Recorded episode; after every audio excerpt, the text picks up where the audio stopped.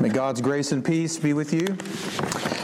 I invite you to open your Bible, if you have it, to the Gospel of John, chapter 18. And that's where we'll find our sermon text for this evening.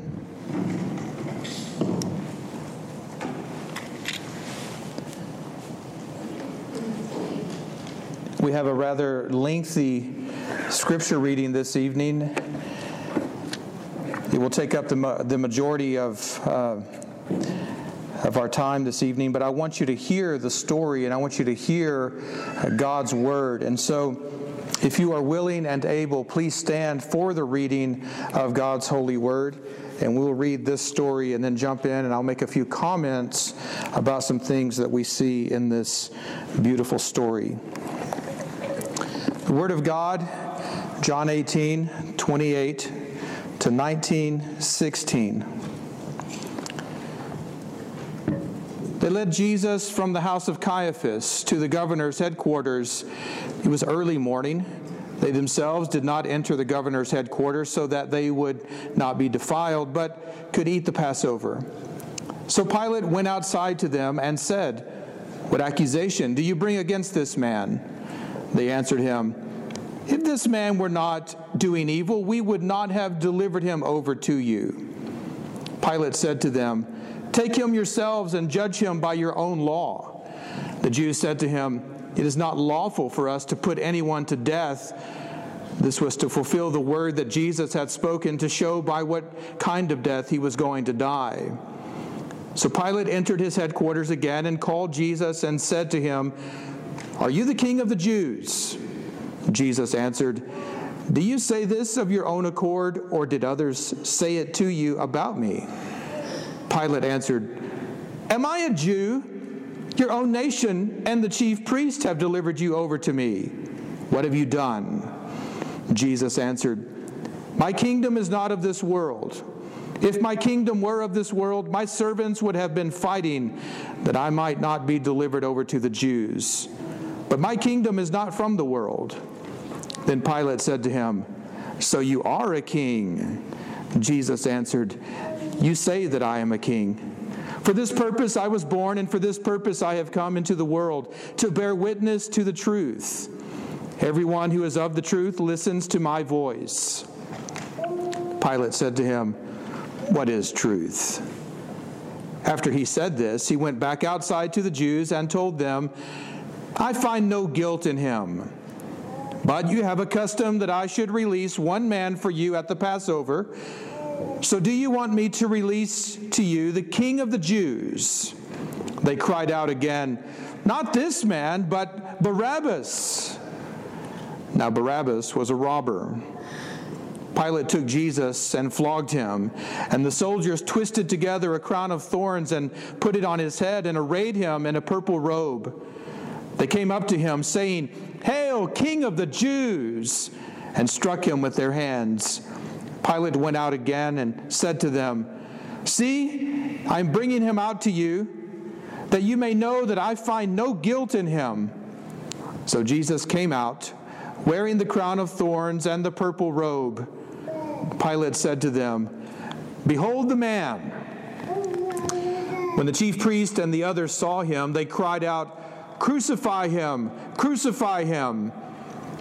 Pilate said to them, "Take him yourselves and crucify him, for I find no guilt in him." The Jews answered him, "We have a law, and according to that law he ought to die, because he has made himself the Son of God." When Pilate heard this statement, he was even more afraid. He entered his headquarters again and said to Jesus, "Where are you from?" But Jesus gave him no answer. So Pilate said to him, "You will not speak to me? Do you not know that I have authority to release you and authority to crucify you?" Jesus answered him, "You would have no authority over me at all unless it had been given you from above. Therefore, he who delivered me over to you has the greater sin." From then on, Pilate sought to release him, but the Jews cried out, "If you release this man, you are not a friend of Caesar. Everyone who makes himself a king opposes Caesar."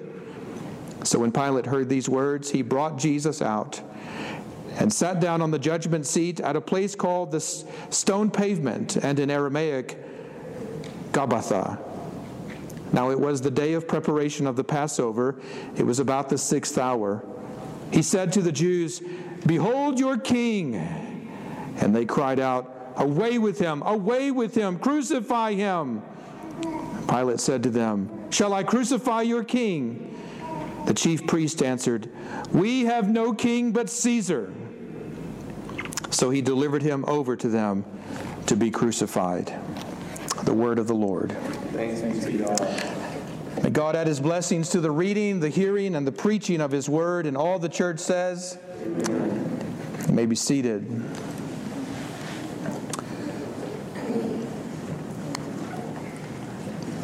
As many of you know, this has been an emotional week for my family and I,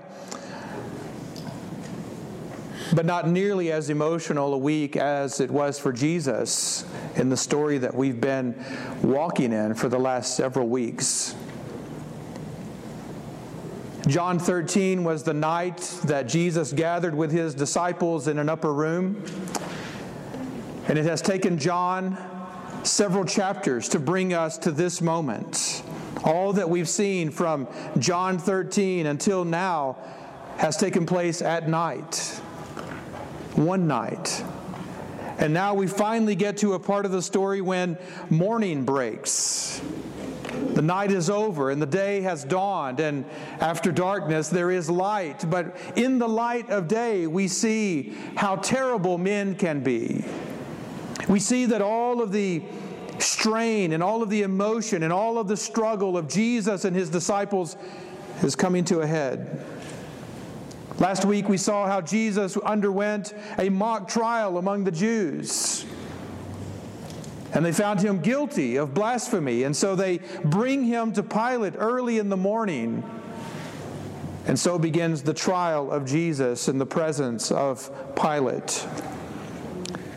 Now, the historical backstory of Pilate and his experiences with the Jews is well attested. You could read in Philo or Flavius Josephus all of the details of his reign and rule in Palestine. But since some of what happened there is relevant to this story, I want to take a moment to give you a little bit of the background, and that will set us up for what happens in this trial. I want you to understand why Pilate acted the way he did, at least give you some insight into some of the reasons and motives for his actions. Pilate's name means armed with a javelin. He was named after the weapon of choice of his clan outside of Rome. He apparently was a capable military leader who became a fairly capable political leader as well. That's the conclusion we draw because he served for 10 years in Palestine. But those 10 years were marked by conflict and controversy. By the time Jesus began his public ministry, Pilate had been serving as governor in Palestine for about 4 years. And in that 4-year period, there had been several serious clashes between Pilate and the Jewish leaders. I won't go into detail about all of them, but I want to mention one that occurred just a few months before the story that we just read. Several months before Jesus went up to Jerusalem for the Passover, Pilate decided to bring in several golden shields with an inscription on the shields paying tribute to Caesar Tiberius. And he hung those shields in his headquarters. When the Jewish leaders heard about this action, they protested and they complained, and they were triggered because they felt that this was an act of idolatry. There were no images on the shields. It was simply words of tribute to Caesar. And so they demanded that Pilate take those shields down, and Pilate refused, and he put up a front. And so they were clashing over this issue when suddenly King Herod, king of the Jews, goes over Pilate's head, sends a formal protest to Caesar Tiberius, Caesar Tiberius receives the formal protest, and he is infuriated.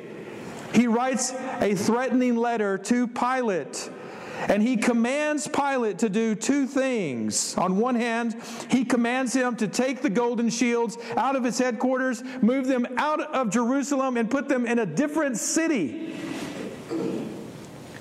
And he also commands Pilate to uphold and respect all the religious and political customs of his Jewish subjects. That letter arrives to Pilate about 5 months before Jesus goes up to Jerusalem. And so as that controversy is still fresh on the minds of Pilate and the Jewish leaders are working because they are working the angles, because they have a plan. They've plotted a way to get rid of Jesus. In this story, the Jewish leaders take Jesus, they arrest him, and they deliver him over to Pilate to be tried, judged, and sentenced. And they are confident that they will get the verdict they want because they know they've got Pilate over a barrel. And so for six hours, Pilate tries Jesus. And there are three phases of this trial that I want you to consider this evening. The first phase has to do with the accusation and defense. The second phase has to do with negotiating terms and perhaps even bargaining a plea. And then the third phase has to do with the verdict and the sentence. It's interesting in the story that the Jews who bring Jesus to the headquarters of Pilate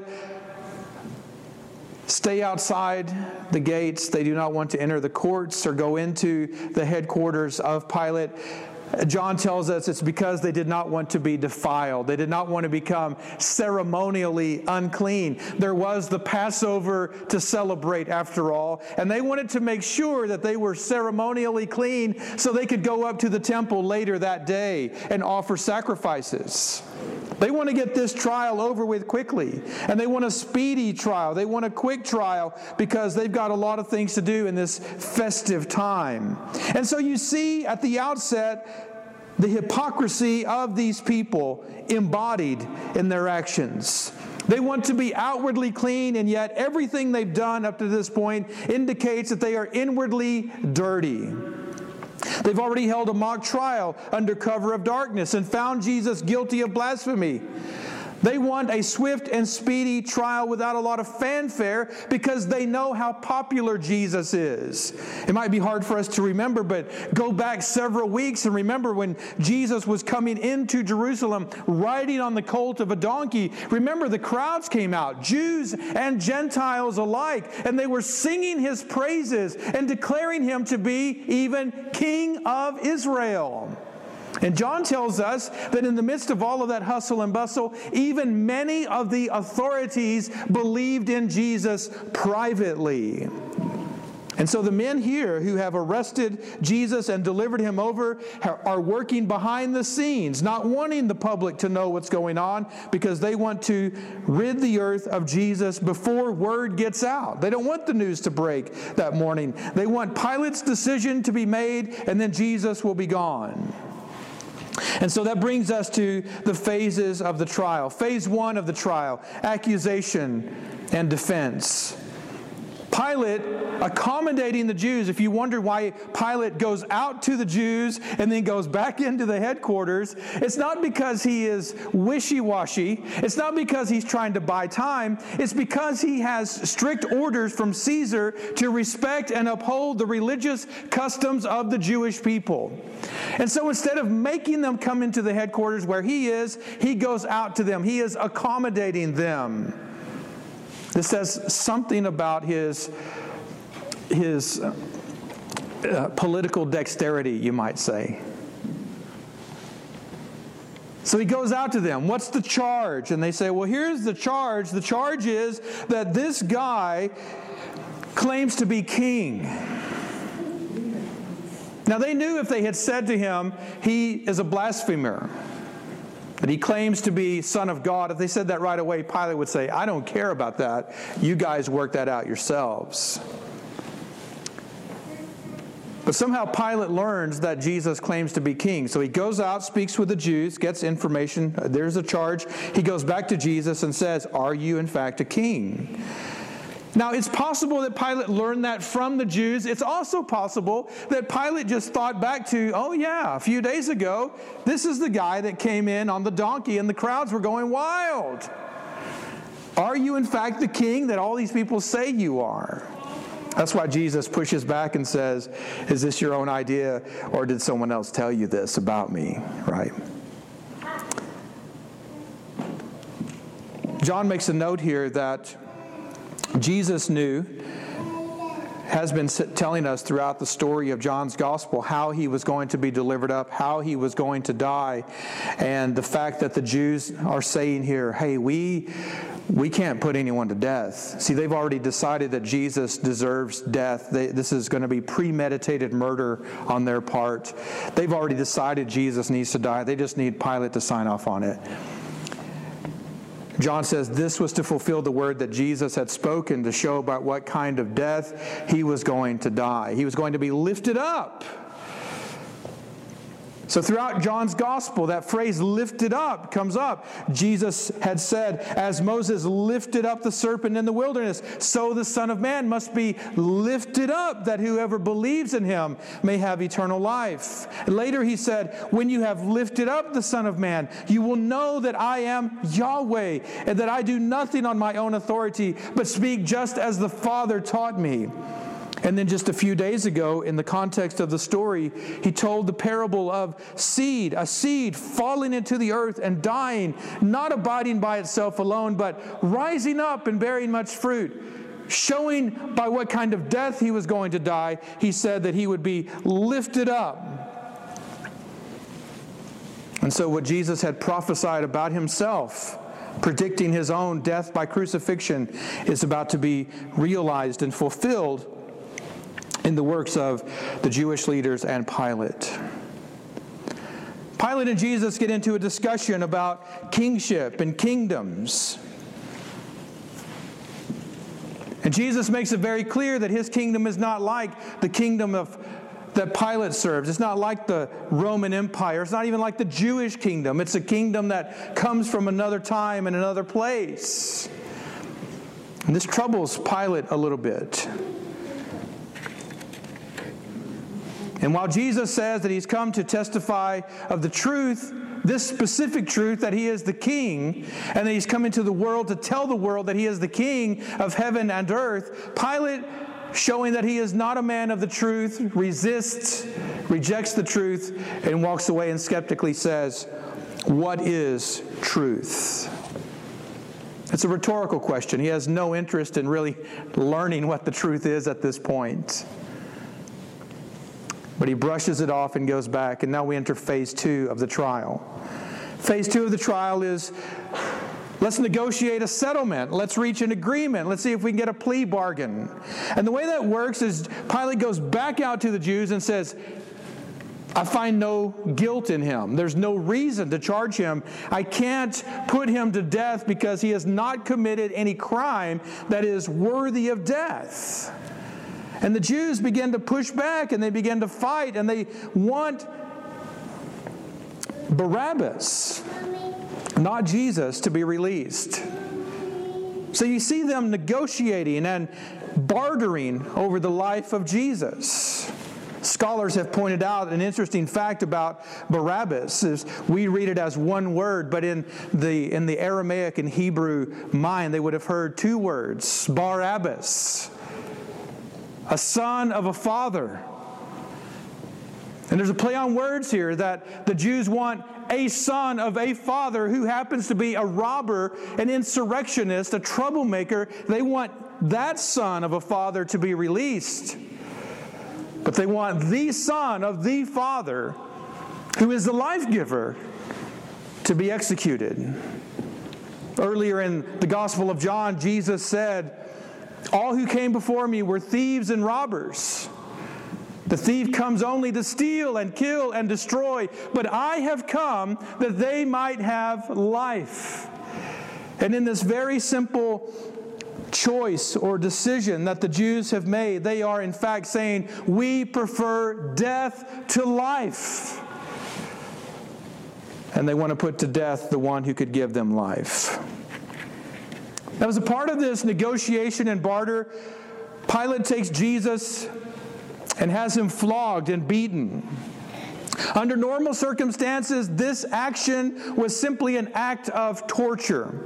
It was the kind of thing that guys like Pilate would use against their enemies when they were trying to extract intelligence from them, or if they were trying to get someone to confess to doing something wrong. This had a way of tenderizing a person, of breaking down their defenses. And so after receiving this terrible beating, people would usually say whatever needed to be said just to spare their life, just to find a moment of relief. But in this circumstance, it appears that Pilate has Jesus flogged for completely different reasons. He's not trying to get intelligence from Jesus or extract a confession from him. He's simply trying to play politics. He finds Jesus to be an innocent man not worthy of death, and not even Pilate can bring himself to declare that Jesus deserves to die.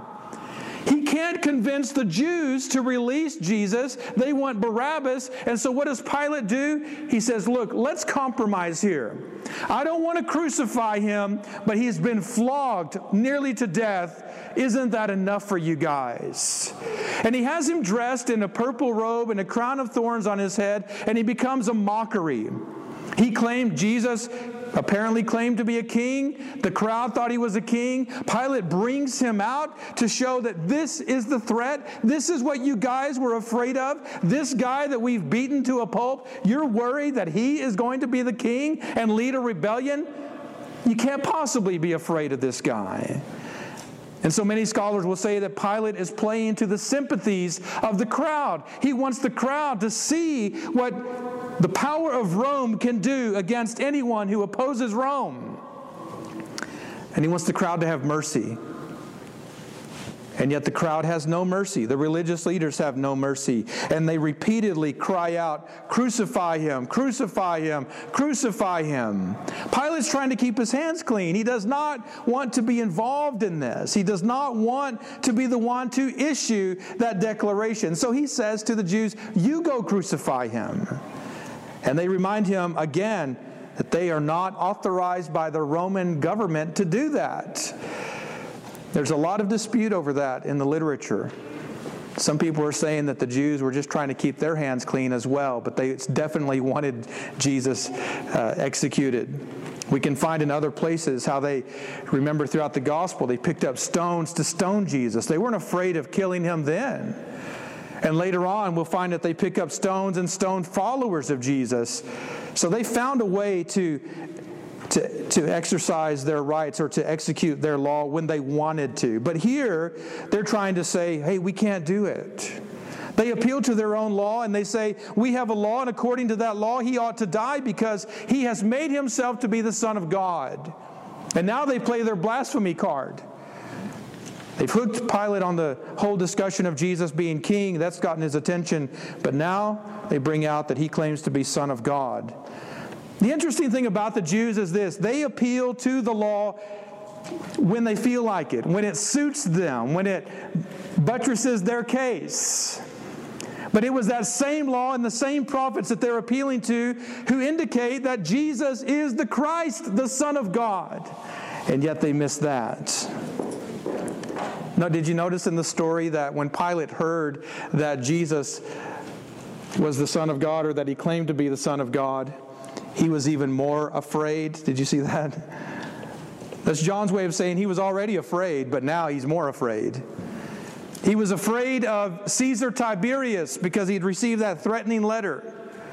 He's afraid because he knows that the Jews have him between a rock and a hard place. He is over the barrel. He knows that he has no way out of this. He's afraid of what is about to happen. And now he's afraid because there's a man standing in front of him who not only claims to be a king from another world, but he claims to be the Son of God. Pilate is shaking in his sandals. He has no way out. He was afraid before, he's more afraid now. So he goes to Jesus and he wants to know, where'd you come from? I mean, what's going on? He keeps asking questions, but he's not getting answers that satisfy him. In fact, Jesus puts Pilate on trial. Pilate is on trial. Pilate is trying to flex his muscle. He's trying to say, look, don't you know I have authority over you? I can release you or I can crucify you. I have that kind of power. And Jesus says, you would have no authority over me unless it had been given to you from above. One of the things I want you to see in this story, it's so easy to get caught up in what the Jewish leaders were thinking or to get caught up in what Pilate was thinking.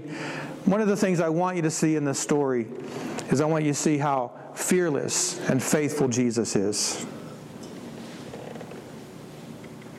If you go back through the story this week, just reflect on who Jesus is and what he's doing in this story, I think you're going to be moved to see how fearless he was in the face of death, in the face of his enemies.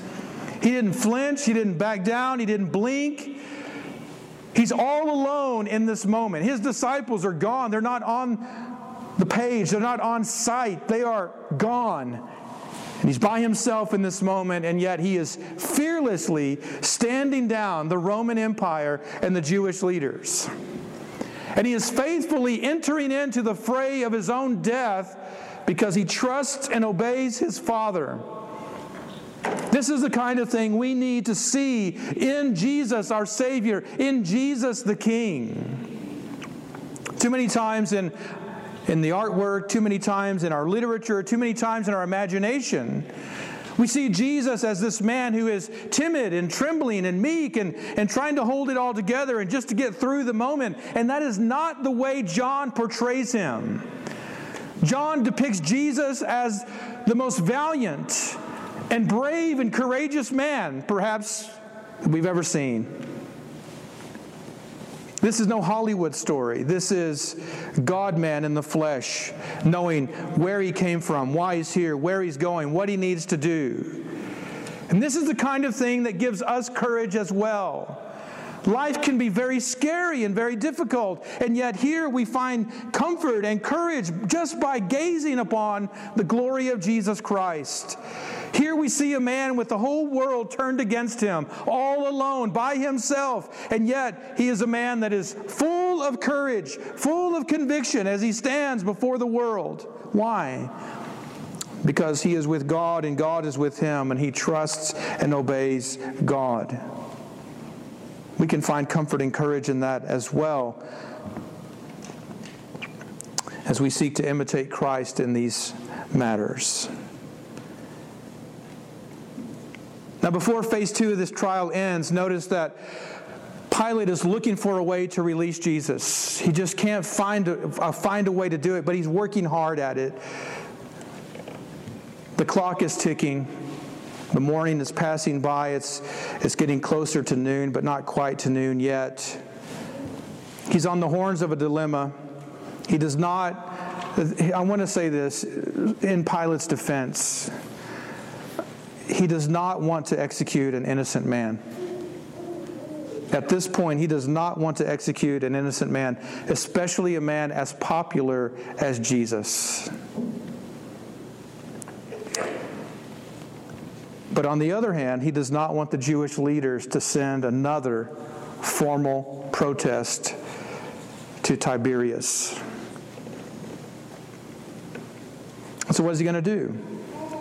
They play their card. The Jews played their card against him. You are no friend of Caesar.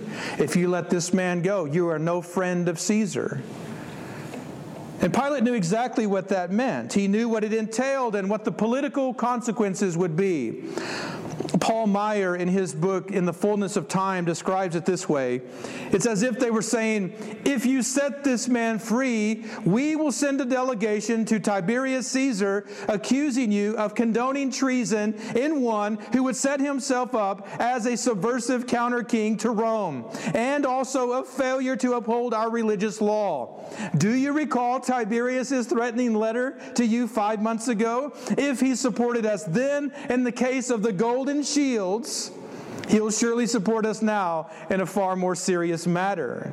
You, Pilate, will lose your membership in the Friends of Caesar Club. Your golden membership ring with Tiberius's image will be pulled from your finger. You will make your exit via the usual means for disgraced members, meaning exile or compulsory suicide.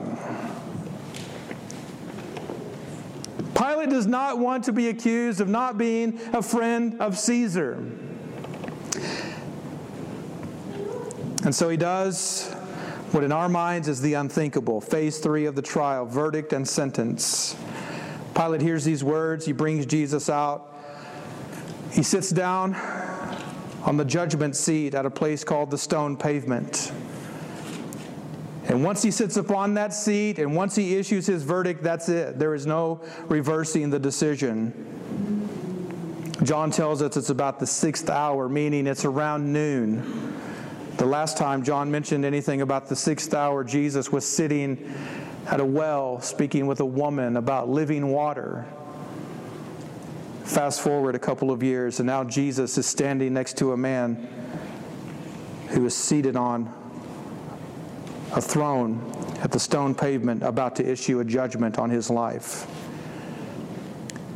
Pilate can barely bring himself to do this. Behold your king. Shall I crucify your king? Even from his judgment seat, he's looking for a way out. And the people say, the people lie and say, we have no king but Caesar.